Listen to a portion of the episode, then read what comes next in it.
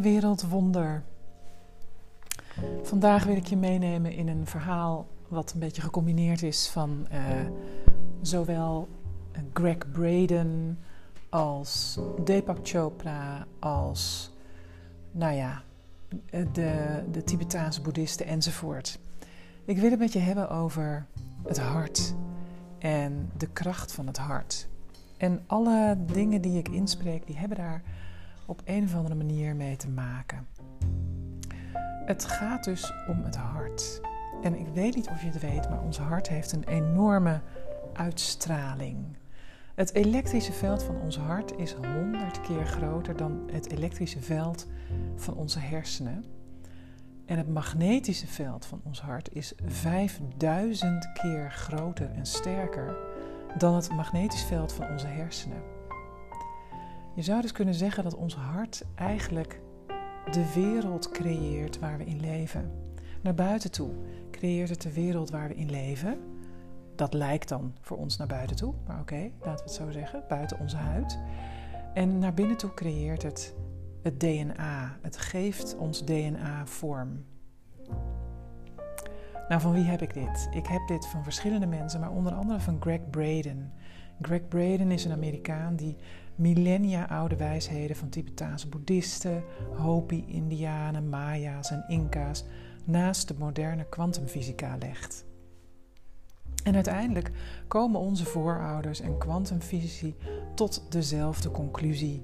Bewustzijn en intentie vormen de basis van ons universum. En iemand als Deepak Chopra, als je die kent, die bevestigt dat. Die zegt precies hetzelfde.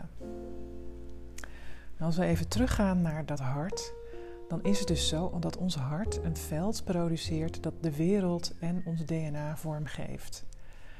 Eh, over het algemeen gevoelens die wij, die wij hebben, die uh, bepalen ook wat er aan of uitgaat in ons DNA. Dus als wij heel langdurig uh, bozige, rancuneuze, geïrriteerde gevoelens hebben, dan komt er een soort contractie in ons hele lijf, maar ook in de DNA-streng. En dan gaan er gewoon bepaalde dingen uitstaan. Terwijl als we ontspannen en gelukkig zijn en dankbaar en al dat soort dingen, dan gebeurt er weer iets anders. Met dat DNA, dat gaat dan weer meer ontspannen. Op alle vlakken gaan we ontspannen. En dan uh, komt er ook meer ruimte en dan gaan weer andere dingen aan. Kortom, ons hart zendt signalen uit naar buiten, de wereld in naar binnen, ons lijf in. En in essentie op twee, op twee manieren. Op basis van angst, en dan is er dus die samen, samen de, de, de contractie, het samen, hoe noem je dat? Alsof je kleiner wordt. Of liefde, angst of liefde. En de liefde is expansie, dan wordt alles groter, dan ontspant alles. Als je een staat van hartcoherentie bereikt, produceert je lichaam 1300 tot 1400 verschillende gunstige chemicaliën en hormonen die je immuunsysteem herstellen, regenereren en versterken. En het lijf gaat dan van nature uit de overlevingsstand, uit de survivalstand.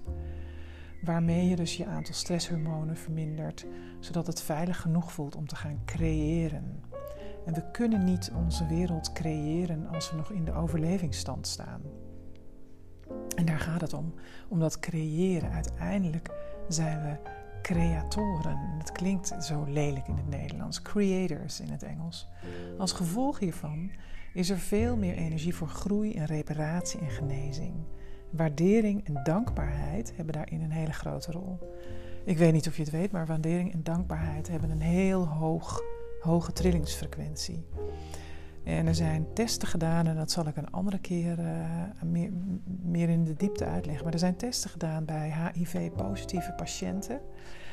Um, en die gingen, een deel van die groep ging heel uitbundig uh, dankbaarheid beoefenen elke dag. En hun weerstand nam 30.000 keer, een 30.000 fout toe ten opzichte van mensen die dat niet deden. Dus ook HIV-positieve patiënten. Dus waardering en dankbaarheid, heel belangrijk, hebben een grote rol. Doen je hart heel erg goed. Als we even kijken naar, uh, naar ons hart, hè, met die enorme uitstraling, dat magnetische veld. Ehm, dat dus 5000 keer groter is van ons hart dan van onze hersenen. Dan kun je je misschien voorstellen dat alle mensenharten op deze aardbol een enorme uitstraling kunnen hebben. 8 miljard mensenharten, nou misschien inmiddels 9 miljard. Um, op 11 september 2001 waren de aanslagen op de Twin Towers. En dat was dus terug te zien in een, satelliet, in een satellietopname van een satelliet die op 25.000 kilometer afstand rond de aarde draaide. En dat is een satelliet die elke minuut het aardmagnetisch veld opmeet. Um, de media deden er toen een kwartier over om het nieuws te verspreiden over de wereld. Dat er dus een aanslag was op de Twin Towers.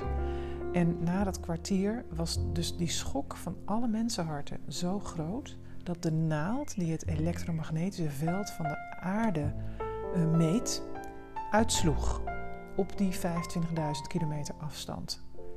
Dat was dus exact na die 15 minuten die de media nodig hadden na de aanslagen. En er was dus een krachtig elektromagnetisch signaal van miljarden mensenharten, was op die afstand gewoon meetbaar aangetoond, op 25.000 kilometer afstand. Als je nou kijkt naar ons eigen systeem, naar ons lijf, eh, dan is het ons hart tussen, echt in, echt in het midden. En je zou kunnen zeggen, ons hart is het kind van voelen en denken. Boven het hartchakra zitten onze spiritualiteit, ons bewustzijn, ons denken, ook in woorden, en de communicatie, het keelchakra. En onder het hart, in onze romp, voelen we eigenlijk de meeste emoties. Natuurlijk voelen we ook in, dingen in onze borstkas, emoties, hè, verdriet en zo meestal. Of benauwdheid. Maar hoe meer we naar beneden gaan, hoe meer we als het ware naar de aarde gaan en materie worden. En dus materie komt, het woord materie komt van mater. En mater is het Latijnse woord voor moeder. En dat staat voor duisternis. Dat is materie, is duisternis. Het is, het is, het is dicht. Het is, je kunt het aan de buitenkant aanraken, maar je weet eigenlijk niet wat er binnen zit. Dan, daar is het dicht. De aardbol is een duistere, een, een, we weten er veel van, maar uiteindelijk ook niet. Je stopt er een zaadje in in de aarde of in de baarmoeder en je moet maar afwachten wat er uitkomt. En dat wat er uitkomt, dat groeit dan naar het licht. En dat licht kun je zien als het spiritu, de, de onze Vader die in de hemel is. Um, spiritualiteit. Um, en daar zie ik ook de link met geweldloze communicatie. Dat is het vak wat ik geef. Ik heb duizenden mensen al geweldloze communicatie bijgebracht.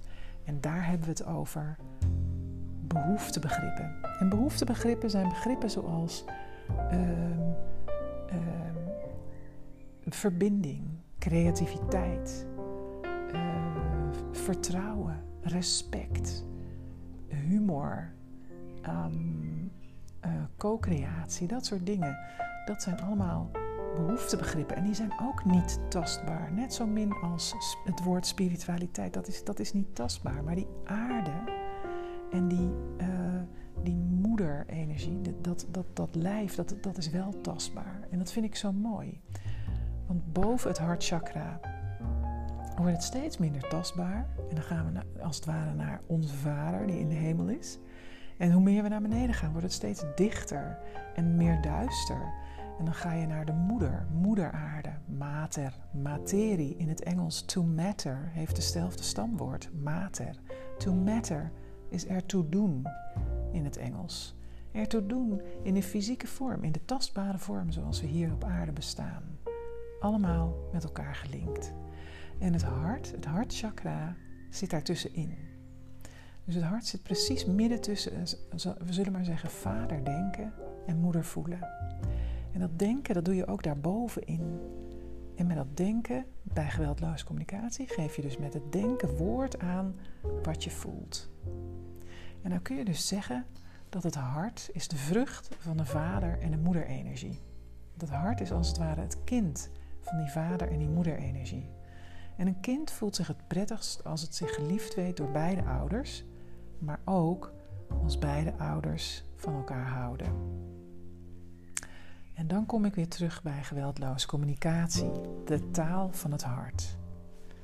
De meeste van ons hebben namelijk een taal geleerd van oordelen. Een taal die juist het contact tussen boven en beneden frustreert of blokkeert. Een taal van afstand, fragmentatie en gescheidenheid. Geweldloze communicatie leert ons om onder woorden te brengen met het denken en de communicatie wat we voelen onder het hart. Zo worden boven en onder, dus wat boven het hart zit en wat onder het hart zit, weer congruent. Evenals het non-verbale, dat is het voelen en dat is dus wat we uitstralen.